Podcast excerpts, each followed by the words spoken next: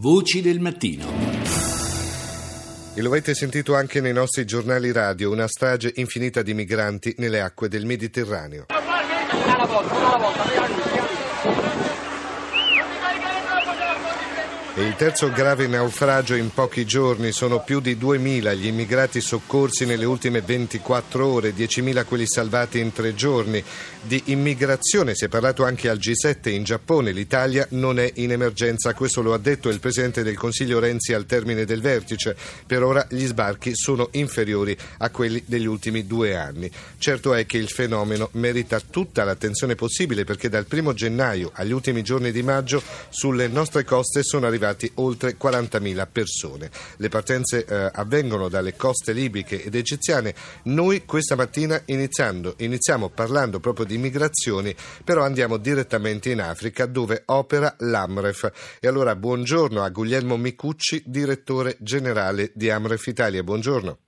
Buongiorno a lei, buongiorno. E allora Amref opera, dicevamo, direttamente in Africa. Intanto cosa, eh, dove si trova esattamente? Quali sono gli stati dove maggiormente siete presenti come Amref?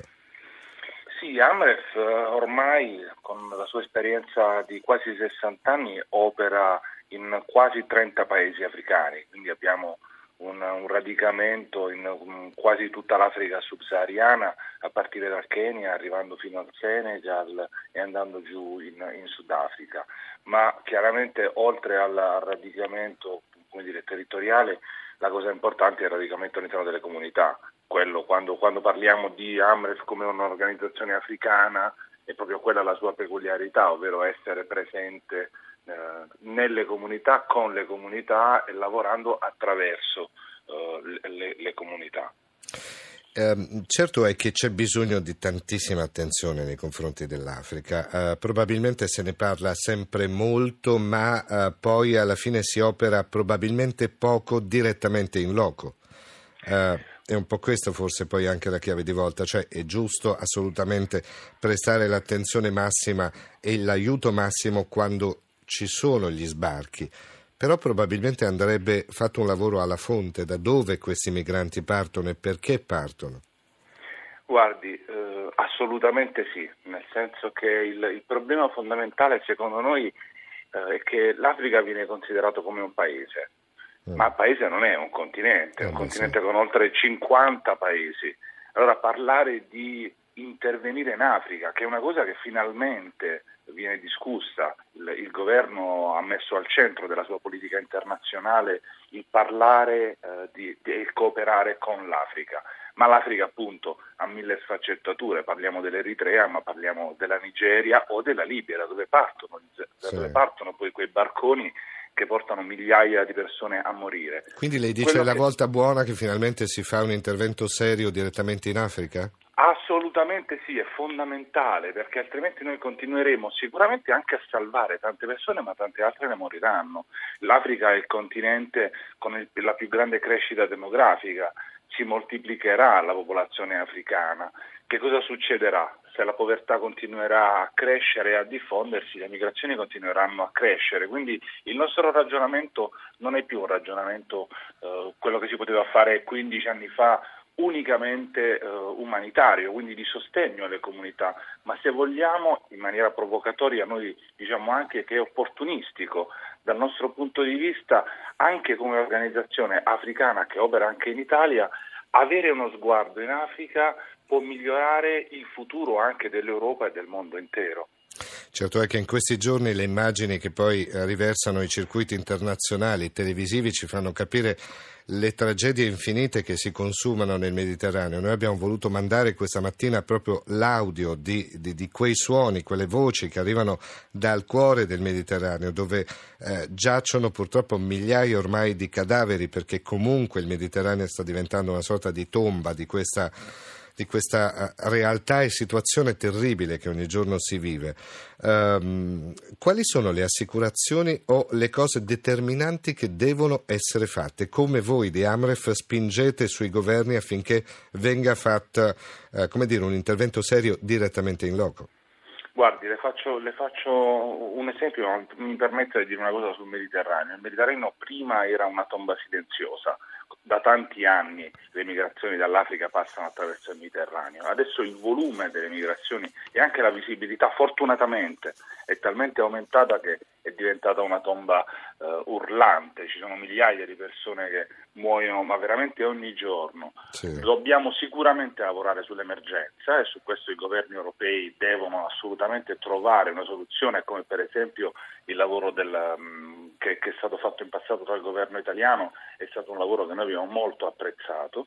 Lì in Africa quello che noi facciamo le faccio l'esempio dell'Etiopia dove stiamo portando avanti un intervento di emergenza che non va però a, uh, in collaborazione con il Ministero, perché in mm. Etiopia tutti i progetti che noi facciamo passano al vaglio del governo etiope. Sì. Uh, quello che però noi andiamo a fare non è il bloccare o il lavorare per bloccare le migrazioni che partono dall'Etiopia o che attraversano l'Etiopia, ma quello che andiamo a fare è migliorare la qualità della vita per permettere alle persone di scegliere se migrare certo. o non migrare. E quando dai la possibilità di scelta a una persona, nella maggior parte dei casi vuole rimanere a casa propria. Intanto è necessaria l'attenzione di tutto il mondo, lo abbiamo detto in apertura di immigrazione, si è parlato anche al G7 in Giappone, il prossimo anno il G7 si svolgerà in Italia, a Tormina, in Sicilia, quindi su quelle coste dove arrivano i migranti. Io ringrazio a questo punto Guglielmo Micucci, direttore generale di Amref Italia. Buona giornata e buon lavoro. Voci del mattino. Abbiamo parlato di mare, adesso parliamo anche di un mare di speranza e diciamo anche parliamo di un inno alla pietas, se vogliamo, che attraverso i mari eh, sovrasta anche i muri dell'indifferenza le miserie degli ultimi alleviate dalle mani operose dall'incontro di sguardi che ricercano il senso della quotidianità. Questi sono alcuni dei volti della misericordia che sono stati raffigurati, descritti e fotografati da alcuni artisti vincitori di un concorso eh, che domenica scorsa eh, sono stati assegnati a Roma e la premiazione e tutta la, l'organizzazione è a cura dell'Unione Cattolica Artisti Italiani Lucai. Rita Pedizzi ne ha parlato con l'attore Giovanni Giovanni Scifone che ha presentato l'iniziativa. L'arte è l'atto più miracoloso che può uscire dalla mano di un uomo. Spesso se tu parli con gli artisti ti accorgi di quanto siano deludenti rispetto alle loro opere. Se tu senti le interviste di Totò, che piccola cosa rispetto a quello che ha fatto lui, no? anche Bergman no? è un uomo che ha parlato de- de- della spiritualità con termini inauditi, eppure poi senti le tue interviste, sì, un omino, no? e, allora, e quindi è un miracolo l'arte è un miracolo che esce fuori da, da piccoli uomini. La creatività non si può esprimere a parole, detto da un attore. L'attore non può che dire, quindi eh, eh, infatti si dice recitare, cioè dire di nuovo, non si dice citare o, o, o dire. Gli, gli, attori non sono dei dicitori, ma dei ridicitori. Questo è, è il segreto, il fatto che noi ridiciamo qualcosa, mettiamo in quel ridire qualcosa di nascosto che non c'era prima.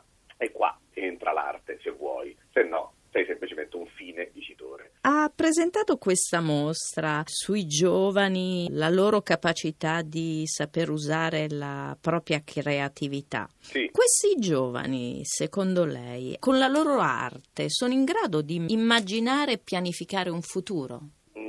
l'arte non può che essere visionaria, cioè eh, guardare a qualcosa che non esiste, altrimenti diventa programmazione. No, secondo me l'arte non ha molto a che fare con, eh, con la programmazione del futuro, può solamente fare delle, delle profezie, profezie che poi saranno, sia una buona arte, avverate ma disattese come tutti i grandi artisti no? che hanno raccontato il futuro, ma l'hanno raccontato in maniera non reale, non quotidiana, perché, perché la quotidianità poi è sciatta, è noiosa. No? Allora gli artisti, se sono tali, secondo me, questa premiazione che abbiamo visto sono cose anche molto interessanti, molto capaci. Insomma, gli artisti, che possono essere giovani, vecchi, quello che sia, quando riescono veramente a essere comunicativi, sono non collocati in un'epoca. Gli artisti quando guardano al futuro, secondo me, è perché guardano profondamente al presente, alla propria epoca e riescono a dare un'immagine, un'elaborazione della realtà tale che può essere valida anche per il futuro. Tra le categorie in gara c'era anche il social. Sì, il social, il social. Beh, insomma, noi abbiamo qui un grande maestro dei social che è Papa Francesco, secondo me, cioè, superabile proprio, insuperabile, dire, ci fa di tutto con i social lui, lui fa, fa parlare di sé in maniera straordinaria. Quest'ultima cosa sui cani e gatti a noi mi ha fatto morire da ridere, mi ha dato una gioia sapere che, ma sai cosa? Il fatto che per la prima volta si è vista la foto di Ratzinger in giro per i social col gattino nero e con sotto tutti gli animalisti che dicevano lui sì che era un grande papa. Ecco, no, cioè, geniale. Sì, ha creato un po' di scompiglio. Geniale, ma è geniale. Io mi immagino, io mi immagino che cosa sia tutta una macchinazione di Papa Francesco per risollevare la figura del Papa Emerito, capito? Allora io me lo immagino, capito, che stava lì a Castel Gandolfo, vedeva il suo povero Papa, sempre triste, Papa Emerito, col gattino nero, gli fa, senti, ti piacerebbe un, avere un giorno di gloria mediatica sui social? Ci penso io, stai, faccio una foto adesso col gattino nero e la mando in giro e dico che, e dico che fate comunicazione. Che, perché funziona sui social lui? Perché?